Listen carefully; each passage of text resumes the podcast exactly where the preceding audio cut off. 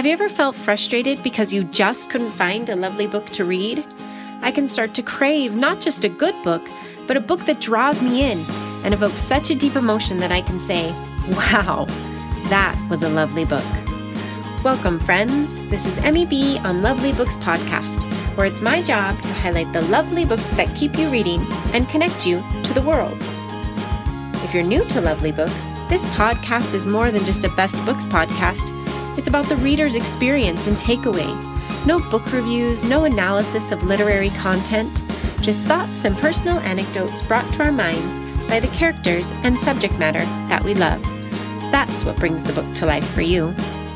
I hope we give you something to think about, something to laugh about, and something lovely to read. Welcome back, listeners, to this episode of Lovely Books Podcast. This week, I am so grateful and I feel so blessed to have returning author Amy Harmon. Amy Harmon is a Wall Street Journal, USA Today, and New York Times best-selling author and author of most of my favorite genres. Amy knew at an early age that writing was something she wanted to do, and she divided her time between writing songs and stories as she grew. Having grown up in the middle of wheat fields without a television, with only her books and her siblings to entertain her, she developed a strong sense of what made a good story. Her books are now being published in 17 different languages. Truly a dream come true for a little country girl from Levan, Utah. So, Amy has written 17 novels, and today we hope to talk about her most recent release, the second Blind Son um, which was just released this last month in July. So, Amy, thank you so much for being here. Before we begin, do you have perhaps a little known fact or maybe a fun fact to share with our listeners today? You know, that I thought all day long about what little known fact I could possibly share. And it's hard to know what people know and what they don't know. So it feels like everything is little known. Um, but I always I think it might surprise people how much I love to dance, and that if if if we ever get to come back in another life, really the thing that I would pursue. Yes, I, I absolutely love it. Um, I don't know how good I am at it, but I never got the opportunity when I was younger to take lessons. We just weren't in a, a place where that was, you know, I we lived way out in the middle of nowhere. So yeah. I wasn't an option. So never any lessons. It was just something I just loved. And That's so, so fun. And none of my kids have wanted to do that. So oh, come on. I know they have all the opportunity in the world, and they're like, yeah. Uh, not for so, me. Uh, well, that's yeah. kind of that's kind of a that is a fun fact. I like that. Um, well, before we really dive into your books, I kind of wanted to talk about just the genre of fantasy. Um, the Second Blind Son is your fourth fantasy book. Yeah, it is. I mean, there I do have some others that kind of, you know, tread in the realm of magical realism, but uh-huh. uh, definitely, if you were just looking at it as fantasy, yeah, I think I think we could say that it was the fourth one. So, and this is a this is a genre that I'm new to. I haven't always loved to read fantasy, and I'm learning to really love it. But the more I read it, and the more I talk to other readers about it, this is a genre that people love.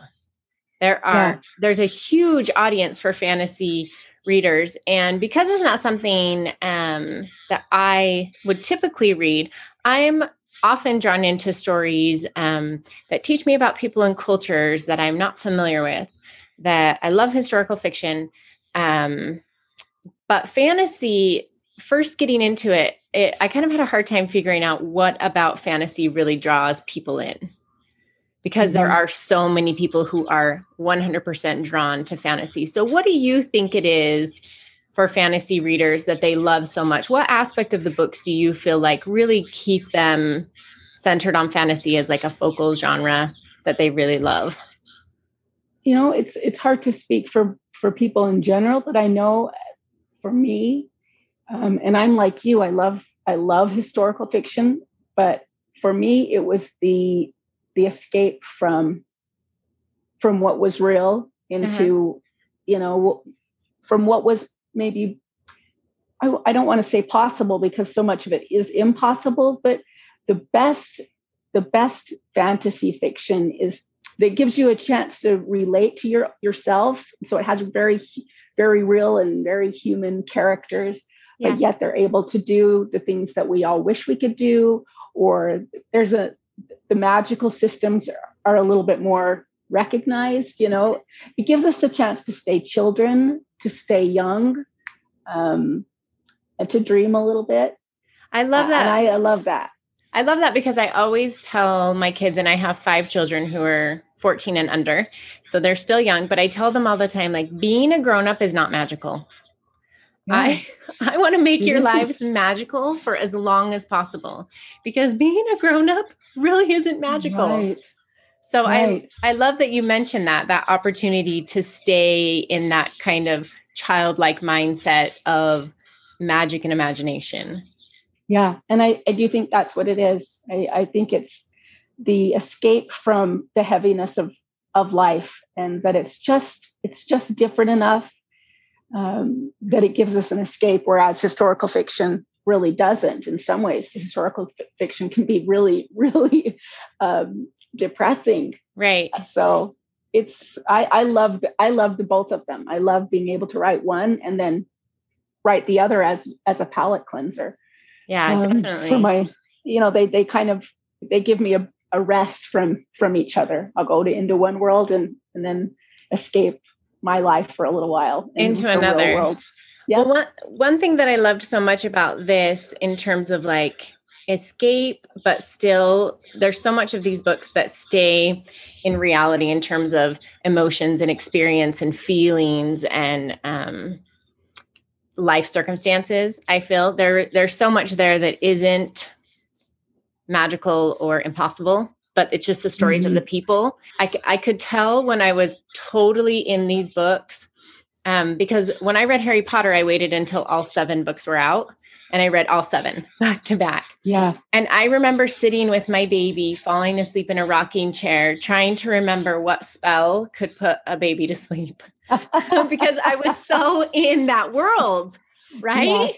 So fast forward 15 years, and I'm reading The Second Blind Son right before I go to bed. And I'm reading, and I'd probably been reading for about 90 minutes. And I reached over to my phone because I wanted to do a Google search for Saylok and figure out exactly where it was. and I had to go, hold on. there I, I won't find this if by asking Google. Yes. Siri cannot find Saylok. yeah and I think for me, that was a moment for me as a reader where I really was in the story. You know what I mean? I could yeah. tell that like I was completely immersed in because I did have that moment of like, yeah, where am I? Disconnect. Yeah. yeah. that was really I love fun. it. That was fun for yes. me, you know, a grown woman to be able to have that moment. Um, I'd like to read so, this novel is the second book in the Chronicles of Saylok, the second blind son, the first book being The First Girl Child. Now, the area where this book would have taken place in terms of history um, would have been kind of that upper Sweden, Norway, Icelandic, Germanic region um, where all of our Norse mythology kind of stems from. To give us a background on what we're going to talk about today, I just kind of want to read the synopsis from the back of the book. An insidious curse is weakening the Norse kingdom of Saylok, where no daughters have been born in years. Washing up on these plagued shores is Gisla, an orphaned stowaway nursed back to health by Hode, a blind cave dweller. Named for a mysterious god, Hode is surrounded by prophecy. To Gisla, he is a cherished new friend, but Hode but to Hode, the girl is much more, for when Gisla sings, Hode can see. Unable to offer safety and shelter, Hode urges Gisla onward to become a daughter of the temple, where all the kingdom's girl children have been gathered. But because of a magical rune, the two cannot be separated, no matter the time or the distance. Now subjected to a ruthless king, Gisla enters a desperate world of warring clan chieftains and catastrophic power struggles. Uncertain whom to trust, their bond strained by dangerous secrets and feuding loyalties, Gisla and Hode must confront the prophecies that threaten Saylok while finding a way to save each other. So there's a lot. It's so cool. There's a lot there. there's a lot there. There's like a lot happening. Um, and I was thinking like I, w- I wanted to do this in my own words, but it's like telling the story of the Hobbit in your own words. It just doesn't work. It doesn't work. I know. yeah, I know people ask me that kind of thing. They'll, they'll say, well, tell me what this one's about. And I'll just it's think, like, okay, never mind, don't read it because I can't. It, and, and, I'll hear myself talking about yeah. about it, even with my children, you know, telling them yeah. what the book is about of that. And it's really it, it's hard. It's hard to give a it is. A, you know, it's, really it's hard to give the whole story. But there is a really strong Norse mythology kind of centered yes. building block to that. I love mythology, and I know there's a ton of readers who really like the stories of Greek mythology. Um, for me, they really illustrate the best and the worst of human tendencies. But I didn't know anything about Norse mythology. So, do you have a personal connection to that? How how did that come to be? You know, it's the way everything kind of comes to be. It's that you're interested in something, a small thread, and then you start to yank on it, and and all of a sudden you've gone down a rabbit hole that's how it was for me. Uh, yeah, I didn't know as much about Norse mythology as I did, uh, you know, as I did about maybe other other cultures.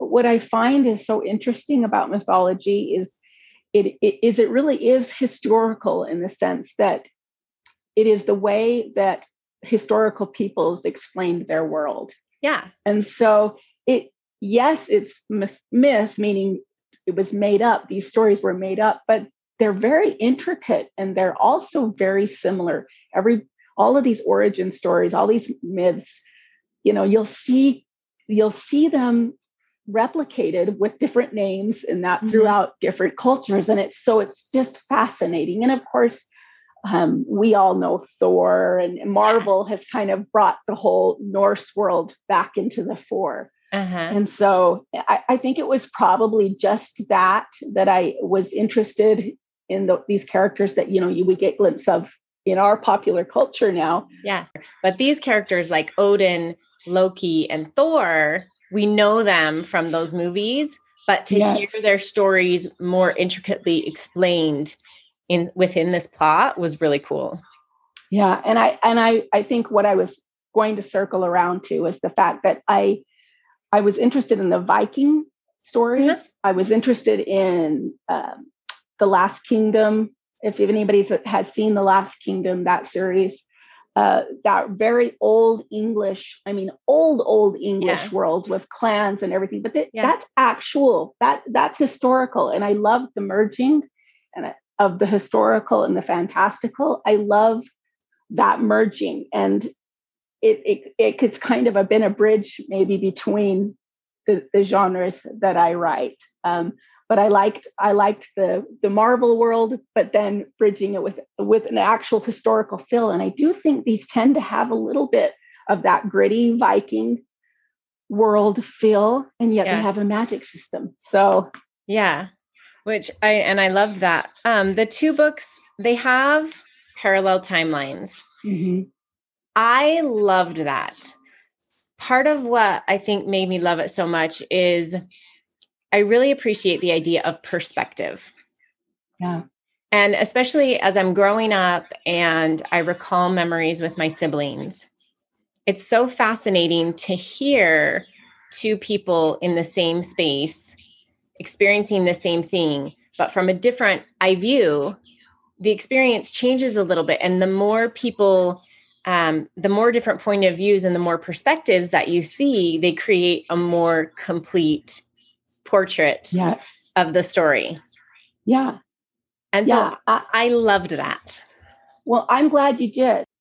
I always read a few reviews right when the book comes out to kind of gauge. It's mm-hmm. the only way I can gauge. And I quickly stopped because I, and I knew to expect this, um, that some people just did not, they just didn't care for that. They wanted it to be, and what happened next. Yeah. Rather than seeing the the the same timeline. Uh-huh. It wasn't the same story no. in the sense that we were we were completely in a we were completely plopped down in a different place. Yeah. Um, and with different even with different characters and and a very different story that we didn't even know existed within the same timeline.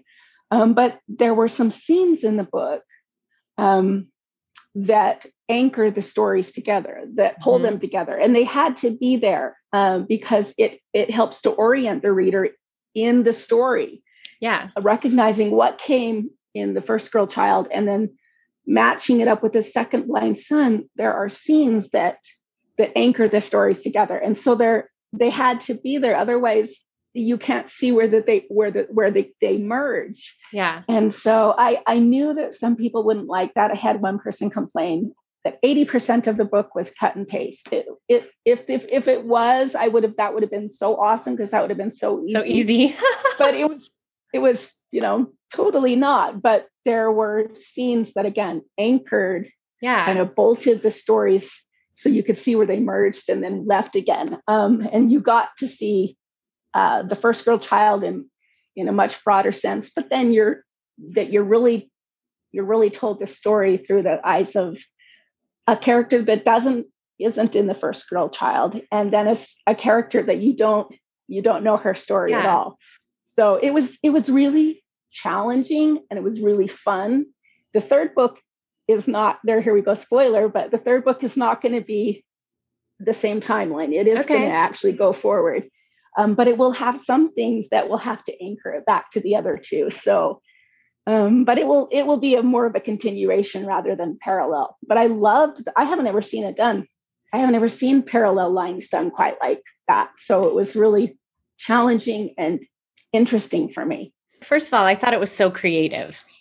I thought it was mm-hmm. such a creative approach to tell the story in another way. And it kind of reminded me of when we read World War II historical fiction. Yes. And I'm to a point where I can't read it anymore because I feel like I've read about the same event from so many perspectives. Yes. But to have that same approach where you're talking like if this community in Saylok, if this if these clans of people exist on Google like I think they do, and you're writing their history, then really to see that story retold from the perspective of a different area and a different ca- character. I mean, I thought it was brilliant. I I'm so glad. I totally I totally followed it. Um I loved the perspectives and I also loved that in the different books um my feelings towards the secondary characters changed a little.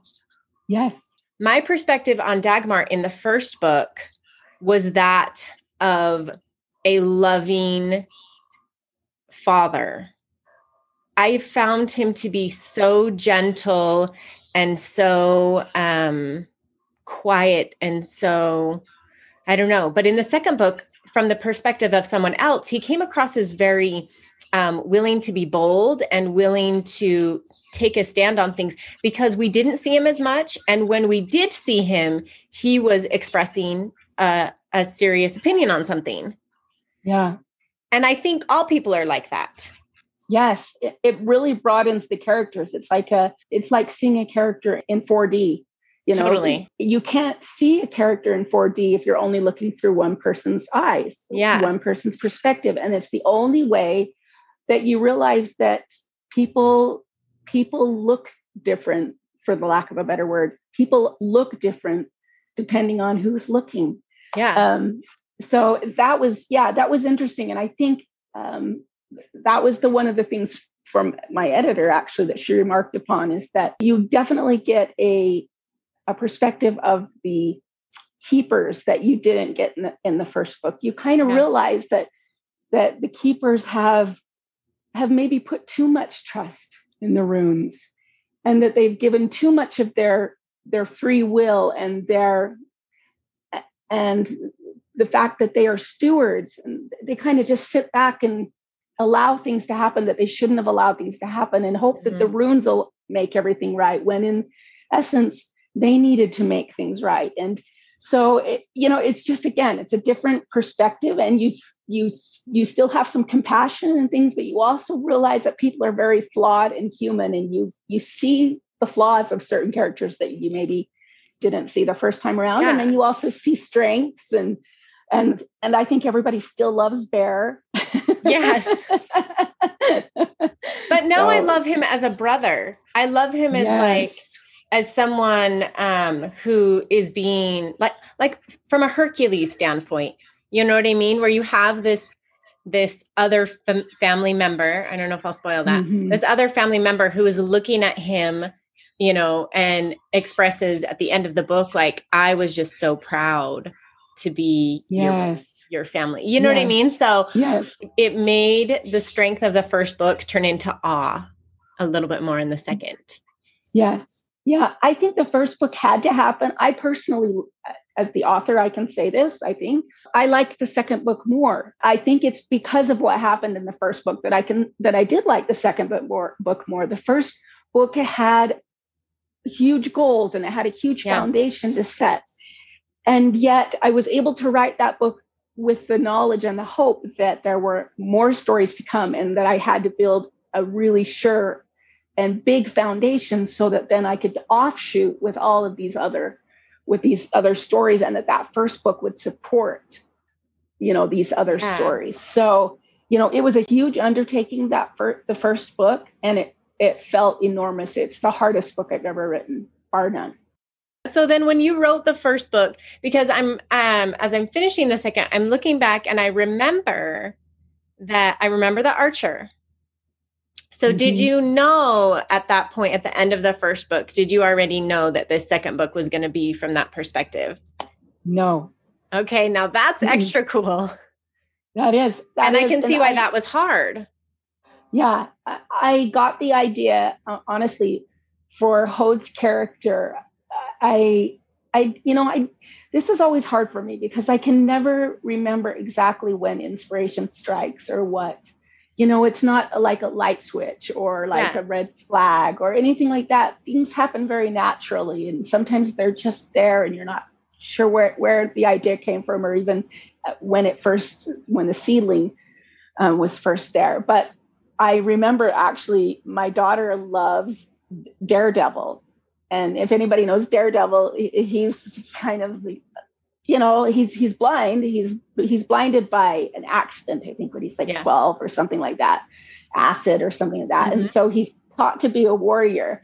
Um, but and it's anyways, it's I thought that's such a cool that's such he's such a cool character you know obviously i didn't want to do the, the, same story yeah but I, I i i didn't think of hode I didn't have Hode in mind when I wrote The First Girl Child. He really came after. I knew it was going to be, um, I knew, you know, of course, Lise, yeah. who was in the first. I, I knew it was going to be her story, but I, I didn't have all of the particulars. I knew kind of that when I wrote her, where she'd come from and kind of how. Yeah. But Hode came later, and and then his story was so fun because I thought of him um, before I even knew about Hode, the blind god, that there was a Norse god that was blind, that was, you know, I knew nothing about Hode, the blind god. So it was so wild. I had been trying to come up with Hode's name, uh-huh. knowing who he was yeah. and all of it. And I kept changing his name. It just would not come. It was the wrong name. And I'm really, really, really anal about names for my yeah. books because they mean something. They Titles, do. everything. And I came, I had been doing, you know, some research at the same time as I'm writing. And I was looking at different old Germanic names and came across Hode. And I was like, oh, that's funny because I would never in a million years would have named him Hode. Right. And then saw a little Wikipedia blurb about that he was from, it was Hode, the, the son of Odin. And I was like, what? And then I I went deeper and I I seriously was cold chills. It was like, oh my gosh, I'm already right. I'm already writing this character. And I didn't even know perfect a blind, a blind God existed. So and then I was like, well, um, he's Hode.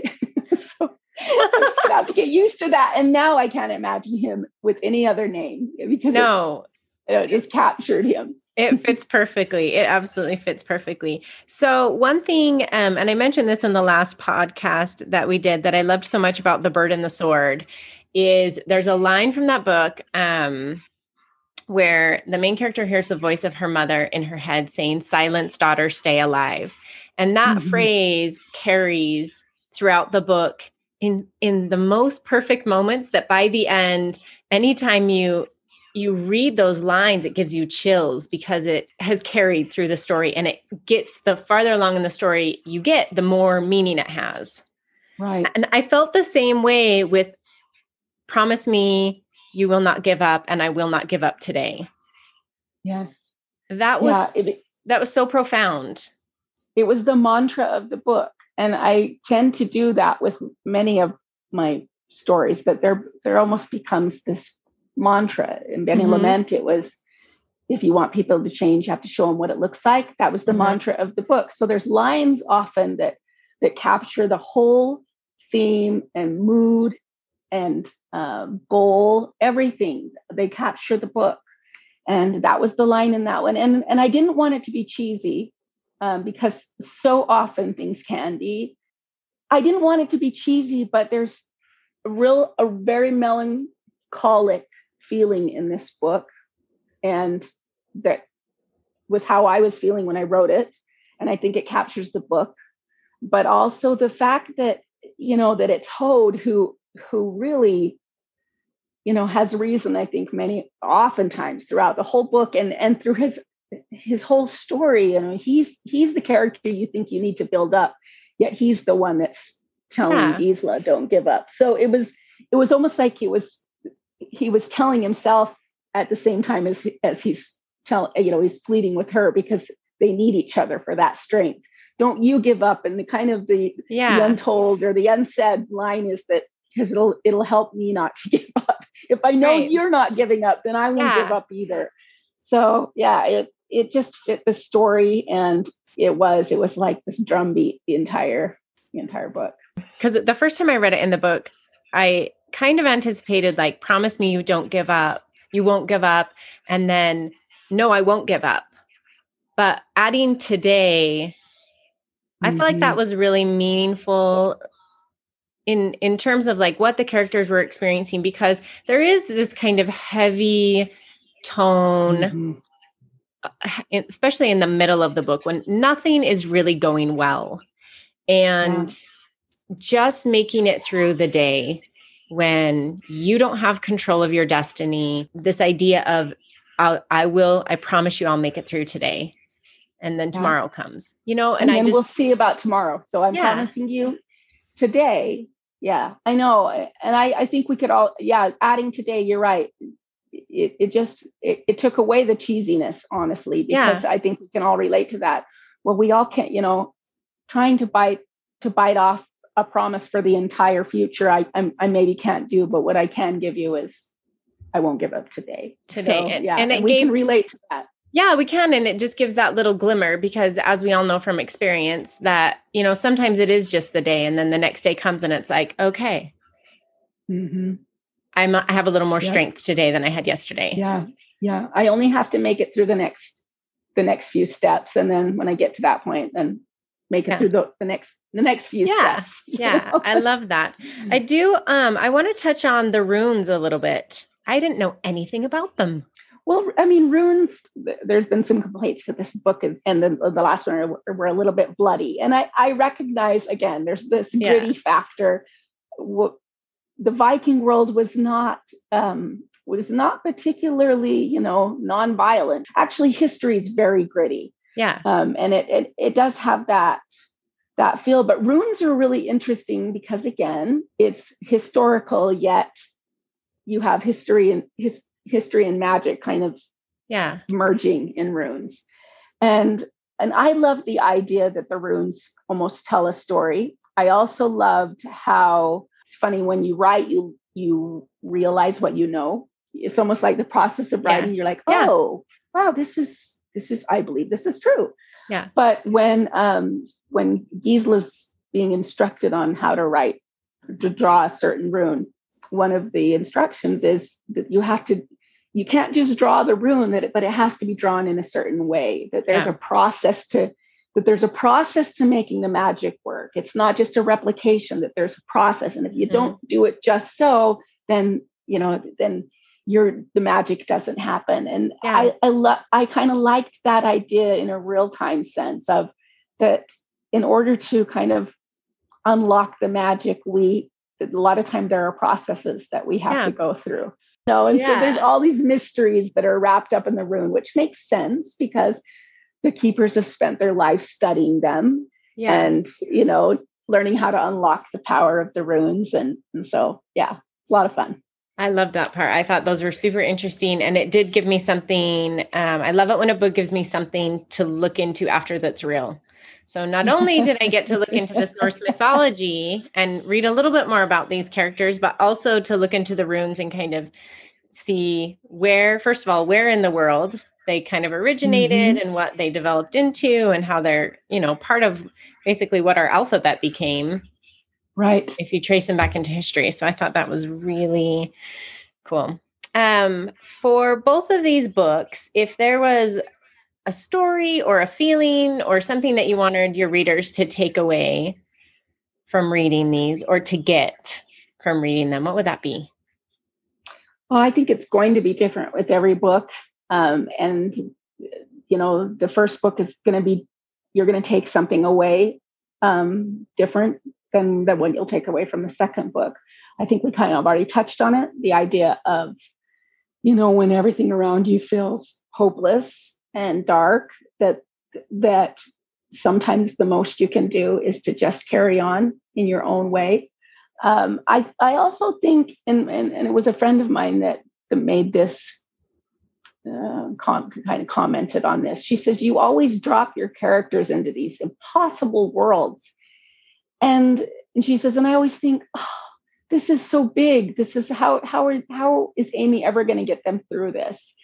And and then she says, and then they always come out the other side. She says, but what I realized is that they don't solve the big world problems. They just learn how to navigate within within yeah. that world.